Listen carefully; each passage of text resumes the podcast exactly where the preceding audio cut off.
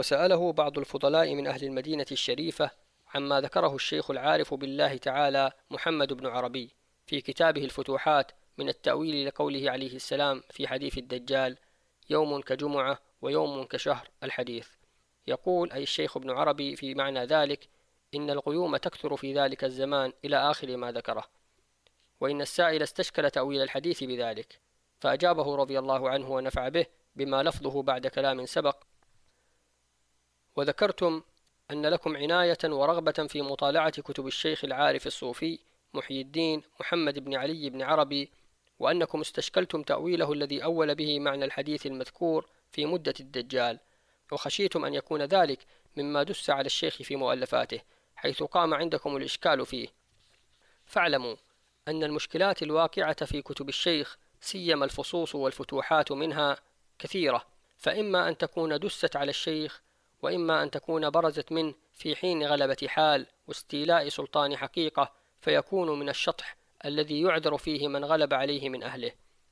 وإما أن يكون الشيخ أبداها موريا بها عن أسرار ومعان تدق عن العبارة فكانت القوالب والصور غير مستقيمة وهي لأرواح وحقائق صحيحة قويمة.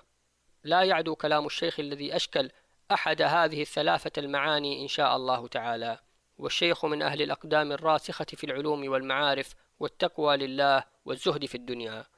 فليس يسوغ لأحد يخشى الله يعلم من حال الشيخ ما ذكرناه ثم يتهمه بزيغ عن الحق كما وقع في ذلك بعض أهل الجراءة والإقدام على ما لا يجوز الإقدام عليه. فإذا طالعتم كلام هذا الشيخ وعرض لكم ما تستشكلونه فسلموه ولا تبحثوا عنه ولا تطلبوا لحل إشكاله التأويلات البعيدة فتحصلوا على التعب المجرد. وهذا ما نشير به عليكم. وعلى كل من ينظر في كتب هذا الشيخ وكتب أمثاله من أرباب الحقيقة التي أبدوها في كتبهم. ومن لم يمتثل ويأخذ بما ذكرناه لم نأمن عليه من الوقوع في الغلط الأكبر أو الأصغر. والله تعالى يثبتنا وإياكم بالقول الثابت ويجعلنا ممن عرف الحق فلزمه وتمسك به وعرف الباطل فاجتنبه واطرحه. وتأملوا هذه الكلمات فإن تحتها تنبيهات مهمة يحتاج في إيرادها إلى تطويل يضيق عنه هذا المكتوب وخير الكلام ما قل ودل. وسأله السيد أبو بكر بن علي بن إبراهيم البيتي عن قول الشيخ يحيى بن معاذ الرازي اترك الدنيا كلها تجدها كلها وتركها في أخذها وأخذها في تركها. فأجابه رضي الله عنه هو كلام واضح وليس فيه أدنى غموض ومعناه أن من ترك الدنيا كلها زهدا فيها عوضه الله راحة في قلبه بترك الحرص والاهتمام وفي جسمه بترك السعي والطلب. وقصد الإنسان العاقل من الدنيا في الدنيا أن يكون كذلك ولطلبه وقصده يسعى الناس ويحرصون في ظواهرهم وبواطنهم ولكنهم يخطئون الطريق إلى ذلك فلا يظفر به منهم إلا الزاهدون. ويكاد يشير إلى ذلك قوله صلى الله عليه وسلم الزهد في الدنيا يريح القلب والبدن والرغبة فيها تكثر الهم والحزن. وقد سئل بعض الحكماء عن الدنيا لمن؟ فقال لمن تركها. وعن الآخرة لمن؟ فقال لمن طلبها. وسأله السيد المذكور عن قول سيدنا أبي بكر الصديق في وصية لعمر رضي الله عنهما حين استخلفه على الناس واعلم يا عمر أن لله عملا بالنهار لا يقبله بالليل وعملا بالليل لا يقبله بالنهار.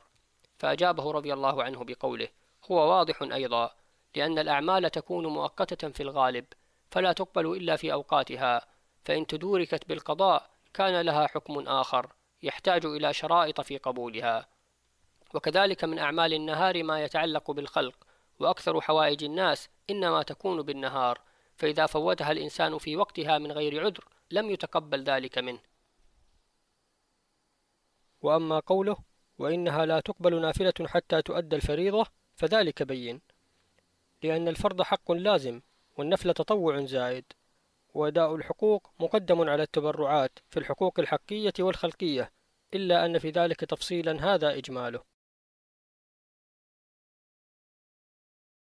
وسأله عن قوله عليه الصلاة والسلام يحشر الناس حفاة عراة غرلا أي غير مختونين والحديث الآخر إن الأمة تحشر في أكفانها وما وجه الجمع بينهما. فأجابه أنه يؤخذ بالأصح من الحديثين أولا فإن استويا في الصحة فيكون الحشر في الأكفان مختصا بهذه الأمة أو بخصوص منها والأمة تأتي على معان كثيرة ولفظ الناس أعم من لفظ الأمة. وأظن أن حديث يحشر الناس حفاة إلى آخره أصح من الحديث الآخر مع كونه عاما. وسأله عن قراءة سورة الإخلاص في حال الختم هل تقرأ ثلاثا أو أربعا أو واحدة؟ فأجابه رضي الله عنه الوجه أنها إما أن تقرأ مرة واحدة كغيرها من السور وإما أن تقرأ أربعة مرة لحقها من الختمة المتلوة وثلاثا على رجاء أن تكون كختمة ثانية. فإن يكن في الختمة الأولى المتلوة شيء من التقصير كان في حسن الرجاء أن يكفر الله ذلك بهذه الختمة المرجوة ويكون الذي يقرأها هو القارئ لا غيره فذلك هو الأحسن والأصوب أي ويستمع الباقون لقراءته ولا يقرؤون معه. وقد ورد وصح عنه عليه الصلاة والسلام أن قراءة قل هو الله أحد مرة تعدل ثلث القرآن فقراءتها ثلاثا تعدل ختمة وهذا هو الذي نقول به إما أن تقرأ مرة وإما أن تقرأ أربع مرات. وأما ثلاثا فقط فلا وجه له والله أعلم.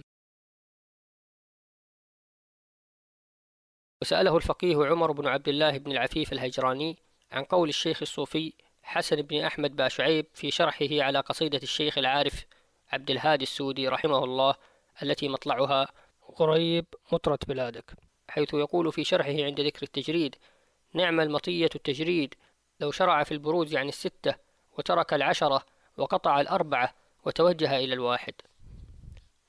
فأجابه رضي الله عنه بقوله أما الواحد فهو الله تعالى.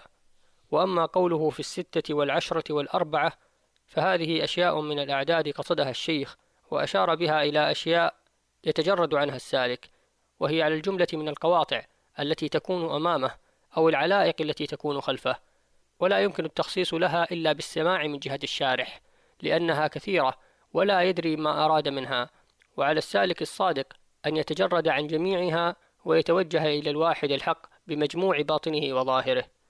وأما قوله في شرحه على قوله من القصيدة فارق العلائق قال شيخنا وهو يقصد به الشيخ القطب أبا بكر بن سالم علوي بينك وبين الله عشرة حجب الناس تسعة والنفس والشيطان وكل مانع حجاب واحد فهذا أمر يختلف فيه السالكون.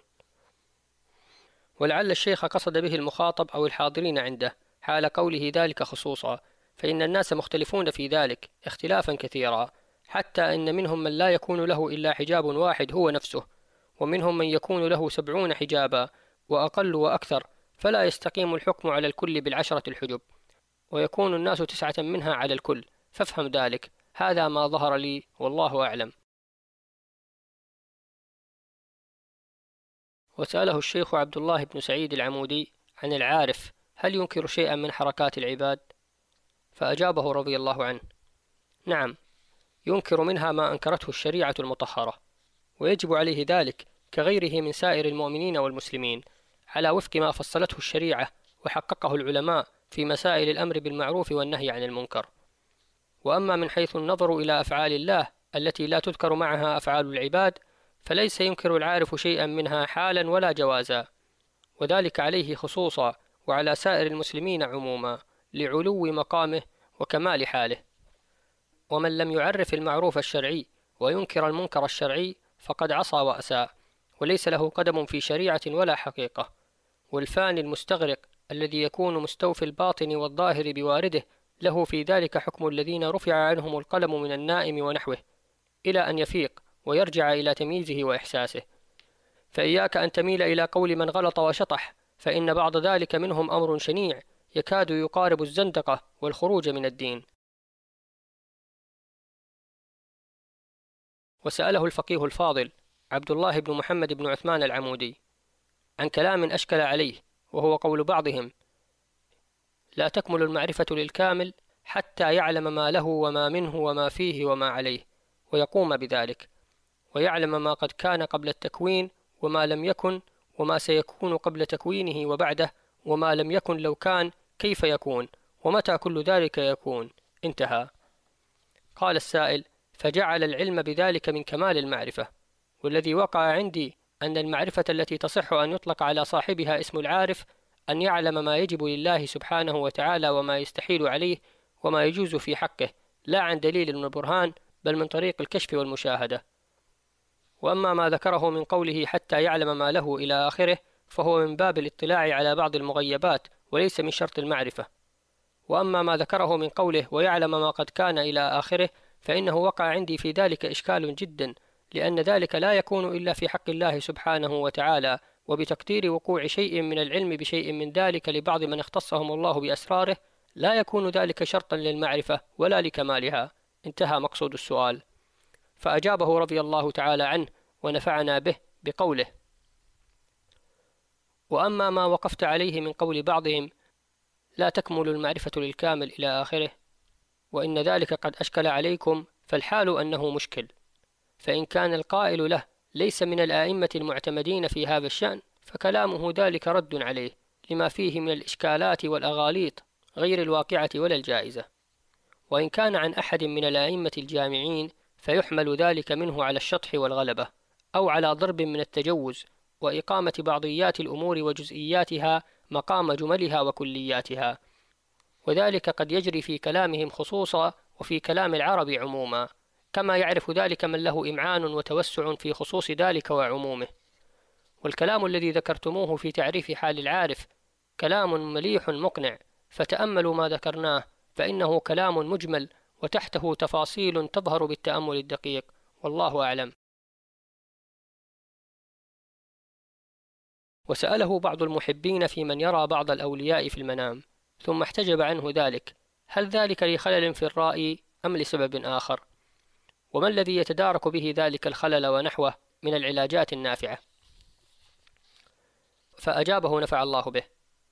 سألتم عن رجل كان يرى في المنام بعض الصالحين رحمهم الله ونفعنا وإياكم بهم ثم انقطع عليه ذلك. فاعلم أن الرؤيا من المبشرات كما في الحديث وهي أيضا من المنذرات الواعظات لمن اتعظ بها ونفعت فيه النذر.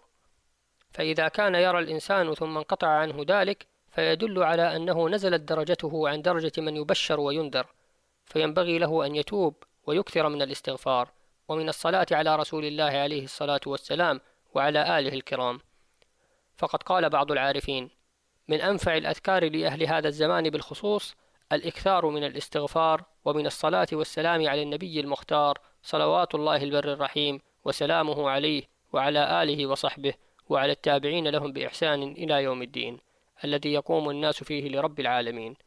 هذا ما ظهر للفقير من الجواب في هذا الحين الذي قد تشوشت فيه القلوب وتفاحشت فيه الذنوب والعيوب فنستغفر الله لنا ولكم علام الغيوب. وسأله بعض طلبة العلم عن قول الشيخ العارف أحمد بن عبد الله بن أبي الخيار رحمه الله محط حرف الزاي وحضرة الدال حرف الكمال والعز والفخار فأجابه رضي الله عنه بقوله بسم الله الفتاح العليم والحمد لله الجواد الكريم وصلى الله وسلم على سيدنا ومولانا محمد الهادي إلى الصراط المستقيم. هذه المسألة من علوم الإشارة والتعبير عنها بصريح العبارة لا يزيدها إلا غموضا حتى أنه لو عبر عنها المشير نفسه لم يكن الأمر إلا كذلك. وإن كان المشير بها من أهل الحقيقة والتحقيق الجامعين بين العلم وسلوك الطريق فليتبرك بسماع كلامه ويعتقد الحق والصدق فيه يحصل له بذلك الانتفاع وإن لم يفهم ما أشار إليه وأومى له. ومثل هذا وقع كثيرا في كلام أهل الحق وفي كلام غيرهم أيضا وفي التسليم السلامة والخير كله في التحقق بالتقوى ولزوم الاستقامة. والله أعلم. وسأله أيضا عن طلب العلوم النافعة بأي شيء يكون صادقا في طلبه ومحسنا فيه؟ أذلك بكثرة قراءة الكتب أو الاجتماع بالعلماء أو بحسن الفهم والذكاء. فأجابه أمتع الله به. بكل ذلك يكون صادقا ومحسنا بعد أن يكون على نية صالحة في طلب العلوم والإخلاص لله في ذلك وقصد الانتفاع والنفع. ومن اجتمعت له في طلبه هذه الأسباب كان طالبا نجيبا يرجى له الفتح والتحصيل لما طلبه على وجهه. ومن لم تجتمع له وكان حسن النية مخلصا لله كان له بطلبه نصيب. ولكل درجات مما عملوا وما ربك بغافل عما يعملون. وسأله أيضا عن الدعاء المستجاب ما علامته؟ وعما سيتضح في الجواب فأجابه رضي الله عنه ونفعني به بقوله فليعلم أولا أن كل دعاء يدعو به المؤمن المنيب المقبل على الله مستجاب غير أنه قد يعجل وقد يؤجل وقد يعطيه الله بدل دعائه الذي دعاه به ما هو خير له منه نظرا من الله لعبده واختيارا. وعلى ذلك دلت الآيات والأخبار والآثار. ثم إنهم ذكروا من علامات الاستجابة قشعريرة يجدها الداعي وبرودة في القلب عند طلب ما دعا به. وأما من يستجاب له ومن لا يستجاب له لموانع وعوارض قد تعرض له فمن ذلك أكل الحرام ولبسه والإصرار على ظلم العباد والدعاء مع الغفلة عن الله. لقوله عليه السلام واعلموا أن الله لا يستجيب دعاء من قلب غافل ومنها أن يكون قاطعا لأرحامه مشاحنا لبعض إخوانه المؤمنين وهاجرا لهم بغير حق وأما سؤال السائل عمن سأل ربه في حاجات فرأى الإجابة في بعضها هل يدل ذلك على حصول الإجابة في الجميع؟ نعم يدل ذلك على ذلك من حيث الرجاء وسعة الجود الإلهي وحسن الظن بالله وقد لا يدل لبعض أمور قد تقوم بالسائل أو بما سأل فيه. هذا ما ظهر من وجه الجواب في الوقت الحاضر والله أعلم. وهذه المسائل تحتاج إلى بسط لأنها مسائل مجملة. إذا فصل القول فيها امتد وطال. وخير الكلام ما قل ودل والله المستعان. وسأله عما يتعلق بجلسة الاستراحة. وقد أجاب عنها جماعة من العلماء رحمهم الله تعالى. قال والذي مال إليه الخاطر ممن أجاب عنها منهم ما أجاب به الشيخ أحمد بن عمر الحبيشي والسيد محمد البرزنجي لأنه أبعد عن الحرج والاستقصاء المكروه في أكثر الأمور. وليعلم السائل أن جلسة الاستراحة قد اختلف العلماء الأوائل في كونها سنة أم لا والذي يقول إنها غير سنة يقول إنما فعلها رسول الله صلى الله عليه وسلم في آخر عهده حين ثقل جسمه وعسر عليه القيام من السجود. ثم إن القائل بها يقول هي جلسة مختطفة بقدر سبحان الله. حتى إن بعضهم يقول يطيل التكبير على اللام التالية مخففة من حين يرتفع من السجود إلى القيام منه ولم يعد ذلك تطويلا لخفة هذه الجلسة. فإذا كان الأمر كذلك فما عاد ينبغي للإنسان أن يطيل النظر بمثل تلك الوسوسة ببطلان الصلاة وعدمه ومراعاة الخلاف إن كان ونحو ذلك. وقد قال عليه الصلاة والسلام هلك المتنطعون قالها ثلاثا وليصرف المصلي معظم نظره وغاية اهتمامه إلى حضور قلبه في صلاته وخشوعه لله فيها وتفريغ صدره عن وساوس الدنيا وأفكارها التي تستغرقه في صلاته وتصده عن الحضور والخشوع فيها والله أعلم. وسئل عما سيتضح في الجواب فأجاب بقوله وأما ما سألتم عنه من وجه إهداء ثواب الصدقة من الأموال إلى الأموات من الوالدين وغيرهما فذلك مما ينبغي. وقد ورد به الحديث وهو أن يقول الإنسان بعد الصلاة على الرسول اللهم اجعل ثواب ذلك ويسميه إلى روح فلان فقط أو فلان وفلان. وأما القراءة فقد اختلف العلماء في وصول ثوابها إلى الموتى. والظاهر أن مذهب الإمام الشافعي رحمه الله المنع وفي مذهب غيره كذلك وقال بعض أصحابه بوصول ذلك. فليقل الإنسان اللهم اجعل ثواب ما قرأت من الحزب الفلاني أو السورة الفلانية إلى روح فلان من والد وغيره وليكن ذلك في بعض ما يتصدق به وبعض ما يقرأه من القرآن وليدخر جل ذلك ومعظمه لنفسه. هذا هو الوجه عندنا والذي يدل عليه كلام العلماء في المسألة. وأما ما يقرأه بالأجرة فيهب ثواب جميعه لمستأجره. وأما ما سمعتموه من قول من يقول واجعل مثل ثواب ذلك في صحائفنا فذلك دعاء يستجاب أو لا يستجاب. وأما قول الملك آمين ولك بمثل ذلك فذلك خاص بدعاء المؤمن لأخيه بظهر الغيب فلا يقاس عليه غيره.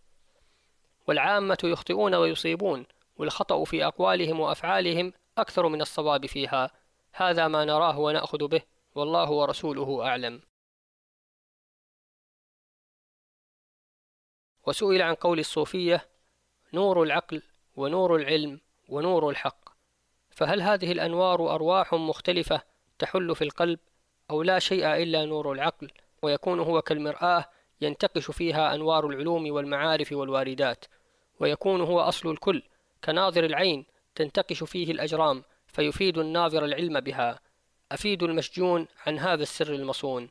انتهى كلام السائل على ما يتعلق بسؤاله فأجاب رضي الله عنه بقوله الحمد لله. وقفنا على السؤال المبارك وهو دال من سائله على النجابة والتعطش لمعرفة الصواب والإصابة. والإجابة والاستجابة. فيعلم السائل وفقه الله أن تعدد الأنوار غير مستغرب وقوعه كثيرا في كلام أهل التصوف وغيرهم وإيجادها كذلك. والحاصل أن بين هذه الثلاثة المذكورة تغاير ما يقتضي التعدد وارتفاع بعضها على بعض. كما تقول نور البصر ونور البصيرة ونور السريرة. فيظهر التعدد والتغاير. وفي نحو هذا المثال يقول القائل السريرة هي البصيرة أو بينهما تغاير. فنقول بينهما عموم وخصوص. فالسريرة أعم والبصيرة أخص. ويطول الكلام في مثل ذلك. فقد ألف الإمام حجة الإسلام كتابا سماه مشكاة الأنوار. ذكر فيه الأنوار ومراتبها وأشياء كثيرة دقيقة من علوم الحق والحقيقة. والله أعلم وأحكم. وسئل عما سيتضح في الجواب فأجاب سألتم أصلح الله شأنكم عما وقع في حزب النور لسيدنا الإمام العارف أبي الحسن الشاذلي رضي الله عنه من ذكره السبعين والثمانية في مساق السؤال أولا ثم في الاستعاذة ثانيا فالسبعون والثمانية المتوسل بها غير السبعين والثمانية المستعاذ منها لا محالة. ثم إن للتأويل في الموضعين مجالا رحبا فيصح أن يكون العدد المذكور في محل السؤال من الأنبياء أو من الملائكة أو من أسماء الله الحسنى إلى غير ذلك.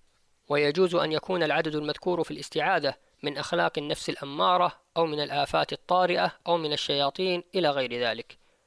ونقول ينبغي أن يكون قصد الداعي به على نية الشيخ صاحب الحزب وقصد مراده الذي أراده.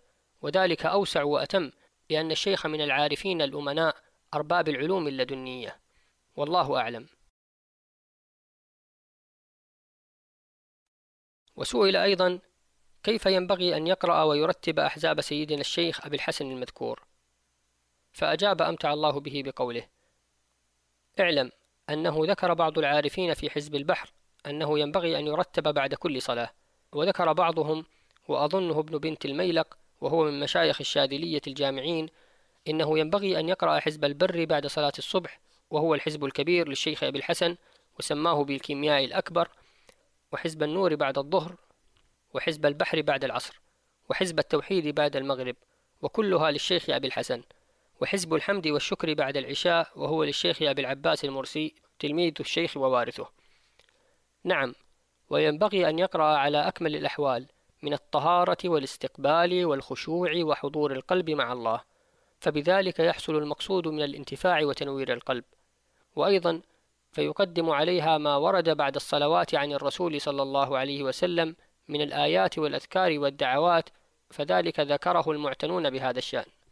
والسر في صدق التوجه وعلو الهمة وصفاء القصد. وسئل عما سيتضح فأجاب أما ما سألتم عنه من حال الثلاثة الذين جاءوا إلى حلقة الذكر فوجد أحدهم موضعا فدخل فيها وجلس الثاني خلفه وأعرض الثالث.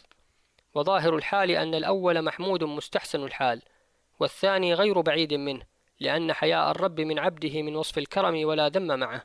والثالث الذي أعرض مذموم منه الإعراض وقد ينتهي ذلك إلى الإثم إن اقترن كبرا واستخفافا بالذكر وأهله.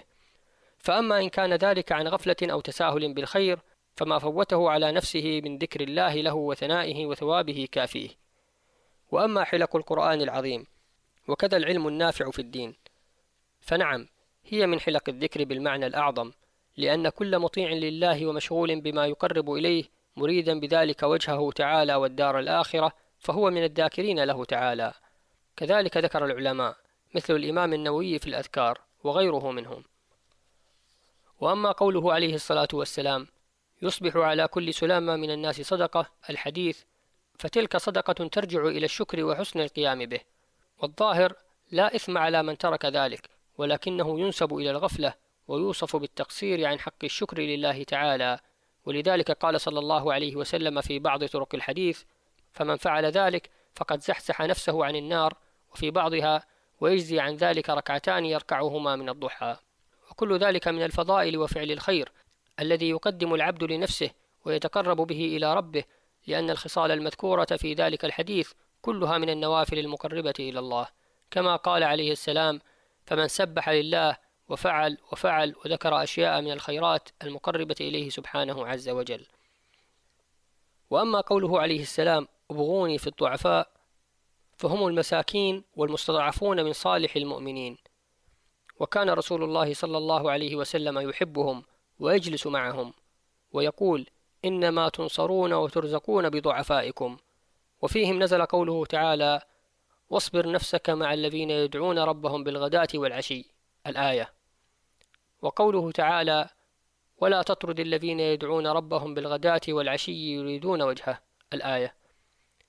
وفي صدر سورة عبس ما ينبه على ذلك وشرح الحال فيه. هذا ما ظهر في الوقت الحاضر وهو ما يدل عليه أقوال العلماء رحمهم الله والله ورسوله أعلم. وسئل عن قوله عليه الصلاة والسلام سبحان الله وبحمده عدد خلقه إلى آخر الكلمات هل يحصل من الثواب مثل ذلك لمن قال في التكبير والتهليل كذلك؟ فأجاب رضي الله عنه المنصوص عنه عليه الصلاة والسلام لا يقاس بغيره ولكن إن فعل ذلك عبد مخلص على وجه الرجاء ففضل الله واسع. ولا بأس بذلك إن حصل الثواب الموعود على الأول وإلا فلا يخلو ما قيس عليه من ثواب وأجر. إن الله لا يضيع أجر من أحسن عملا. والسلام. وسأله بعض المحبين عن هذا المذكور فأجاب رضي الله عنه. سألت عن الخبر والأثر عن كل آية أن لها ظهرا وبطنا وحدا ومطلعا والمطلع بالتشديد هو المرتقى.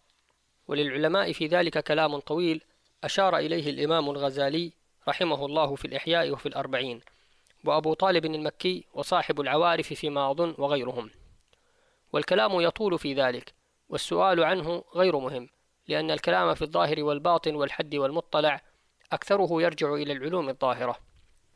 وأما السؤال عن الذكر والدعاء الذي يقال عند التهجد فنحن نفعله بعد الركعتين الخفيفتين وهو أحسن الأوقات له وهو غير الذكر والدعاء الذي يقال عند الاستيقاظ. ومسح الوجه ورفع الرأس إلى السماء فأنا أقوله عند الاستيقاظ وقبل الوضوء.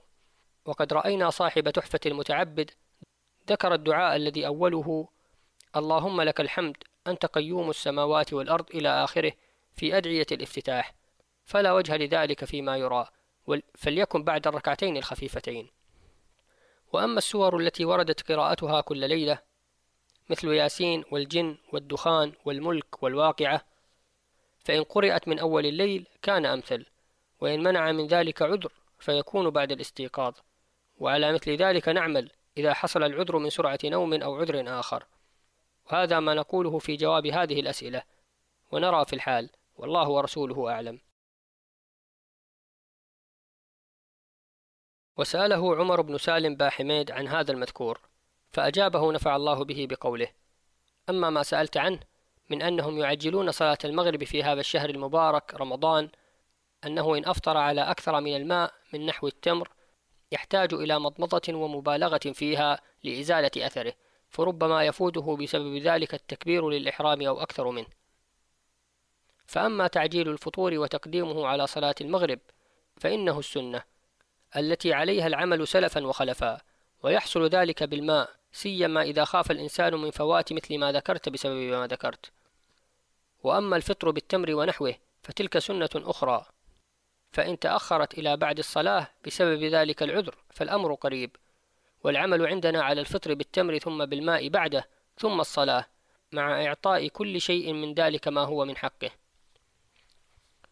وأما ما سألت عنه من قول بعض العامة عند سماعه لقول المؤذن آخر الأذان لا إله إلا الله فيقول السامع المجيب نعم لا إله إلا الله وأنك استحسنت ذلك فهل ورد فيه شيء؟ فاعلم أنا لم نسمع فيه من حيث الوارد بذكر واتباع السنة هو الأحسن والأفضل والعادات وإن استحسنت فلا عمل عليها مع خلافها للواردات من السنة. وسألت عن قول الخطيب في الاستسقاء حيث ذكر الثمار والزروع وادفع عنها كثير العاهات وكأنك توهمت أنه يدفع الكثير فبقي البعض من العاهات ولا سيما الكلمة ليس كما توهمت. وإنما مجاز كلامه وادفع عنها العاهات الكثيرة. وقصد بالتكثير التكثير للعاهات لا التبعيض ولكنه أخر العاهات وقدم كثيرا لموافقة السجع الذي هو أوقع في النفس سيما في الوعظيات. ولو قال العاهات ولم يقل كثيرا ولا قليلا كما قال في غيرها لكان مليحا لكن هذا أملح من حيث الفصاحة والإيقاع. وله في بعض خطب رمضان قضيت فيك كثير الحاجات يعني الحاجات الكثيرة. فتأمله فإنه واضح. وسئل عما سيذكر في الجواب فأجاب بقوله رضي الله عنه أما ما سألتم عنه من شأن المعاصي التي تقع من أهلها في شهر رمضان مع أن الشياطين مصفدون فاعلم أنه ورد في بعض الأحاديث أن التصفيد خاص بالمردة منهم فإذا كان الحال كذلك فلا إشكال. وإن كان عاما فيهم فذلك من النفس لأن النفس الأمارة بالسوء تعصي بمجردها وخصوصا في بعض الأحوال وفي بعض الأمور المشتهاة لها. وقد ذكروا خاطرا مستقلا عنه يكون مثل ذلك. وقد أشار الشيخ ابن عربي إلى شيء من ذلك. وأما قولكم إنه لا يصلي الصلاة الكاملة على الإطلاق إلا الإنسان الكامل الذي هو القطب الغوث فليس الأمر كذلك. فإنا نقول أهل دائرة الولاية والخواص من المؤمنين يصلون الصلاة الكاملة غير أنهم يتفاوتون في الكمال فيها وفي غيرها من العبادات والتوجهات الإلهية. ولكن يكون الإنسان الكامل أكملهم وأتمهم في ذلك لأنه يقابل بوجهه الحضرة القدسية الخاصة التي هي حضرة الأحدية. فافهموا المقصود من ذلك فإن من كمل إيمانه كملت لله صلاته وعباداته. والحمد لله والفضل لله يؤتيه من يشاء ويختص به من يشاء وهو ذو الفضل العظيم والله أعلم. وسأله الفقيه الفاضل العالم العامل الشيخ المنور عبد الله بن عثمان العمودي عما سيتضح من الجواب. فأجابه نفع الله به وأمتعنا والمسلمين ببقائه آمين بقوله. أما المسائل التي سألتم عنها في الكتاب السابق الواصل صحبة الولد المنور سعيد فهي واضحة لا ينبغي أن تخفى على مثلكم ولكننا نتكلم عليها بكلام وجيز يحصل به حل الإشكال إن كان. فأما سؤالكم عما ورد أن جنة عدن قصر الجنة مشرفة على الجنان فهذا ليس في الذهن أنه قد مر بنا ولكن المشهور في الفردوس والعدن أنهما سرة الجنة وقصبة الجنة وكل ذلك لا منافاة بينه ويمكن الجمع بين ما ورد إن صح بوجه قريب. وقد ورد أن الفردوس أعلى الجنة وأن سقفها عرش الرحمن. وفي دعاء النبوي اللهم إني أسألك الجنة التي ظلها عرشك ونورها وجهك وحشوها رحمتك. وإذا سأل الله العبد المؤمن الجنة فقط كفاه سيما إذا كان العلوم والأعمال والإخلاص فيها على مثل أحوال المخصوصين من أهل هذا الزمان. وقد بلغنا عن الإمام ابن المبارك رحمه الله أنه خرج على أصحابه يوما فقال اشترأت على رب البارحة فسألته الجنة. وحديث الأعرابي أما إني ما أحسن شيئا من دندنتك ودندنة معاذ فإني أسأل الله الجنة وأستعيذه من النار. فقال عليه الصلاة والسلام حولها ندندن. الحديث بمعناه. وأما سؤالكم عن قوله صلوات الله وسلامه عليه لو أوخذت وابن مريم بما كسبت هاتان يعني السبابة والإبهام إلى آخره مع أنهما معصومان ورسولان كريمان فهذا لا خفاء به فإن حق الله على عباده لا يستطيع أحد منهم القيام به لا ملك مقرب ولا نبي مرسل. وللخصوص ذنوب تليق بمقاماتهم الرفيعة ترجع إلى النظرات والخطرات حتى في بعض الطاعات والقربات مما لا يكاد أن يسلم منه البشر. وانظر إلى قصة آدم وإبراهيم وداود وسليمان عليهم السلام المذكورة في القرآن وفي الأحاديث والآثار. تعلم المقصود من قوله عليه الصلاة والسلام. وقد أشرنا إلى تنبيه يسير من ذلك في جواب رسالة كتب بها إلينا بعض السادة من أهل الشحر. ولعلها عندكم في مجموع الرسائل إن كان هناك. وفي حديث الشفاعة ما ينبه على شيء من ذلك حيث يذهب الناس إلى آدم ويصير الأمر إلى سيد المرسلين. وأما سؤالكم عن الحديث المذكور فيه من قام بعشر آيات لم يكتب من الغافلين إلى أن قال ومن قام بألف آية كتب من المقنطرين وهو مشهور. فالظاهر أن المشار إليه به القيام بذلك في الصلاة من الليل لأن أكثر قراءة السلف الصالح للقرآن بالليل إنما هو في القيام به منها كما نقل ذلك عنه عليه الصلاة والسلام في الأحاديث الصحيحة وعن سلف الأمة من الصحابة والتابعين. وأما القراءة في غير الصلاة من ليل أو نهار ففيها عنه صلى الله عليه وسلم أن الحرف بعشر حسنات وذلك في حديث صحيح وفيها أثر عن أمير المؤمنين علي بن أبي طالب كرم الله وجهه أن من قرأ القرآن وهو قائم في الصلاة فله بكل حرف مئة حسنة وإن كان في الصلاة وهو قاعد فخمسون حسنة وإن كان في غير الصلاة وهو على طهارة فخمس وعشرون وإن كان وهو على غير طهارة فبكل حرف عشر حسنات. ومثل هذا لا يقوله الصحابي من نفسه فله حكم المرفوع. وفي الباب أحاديث يتوهم منها الإنسان التعارض.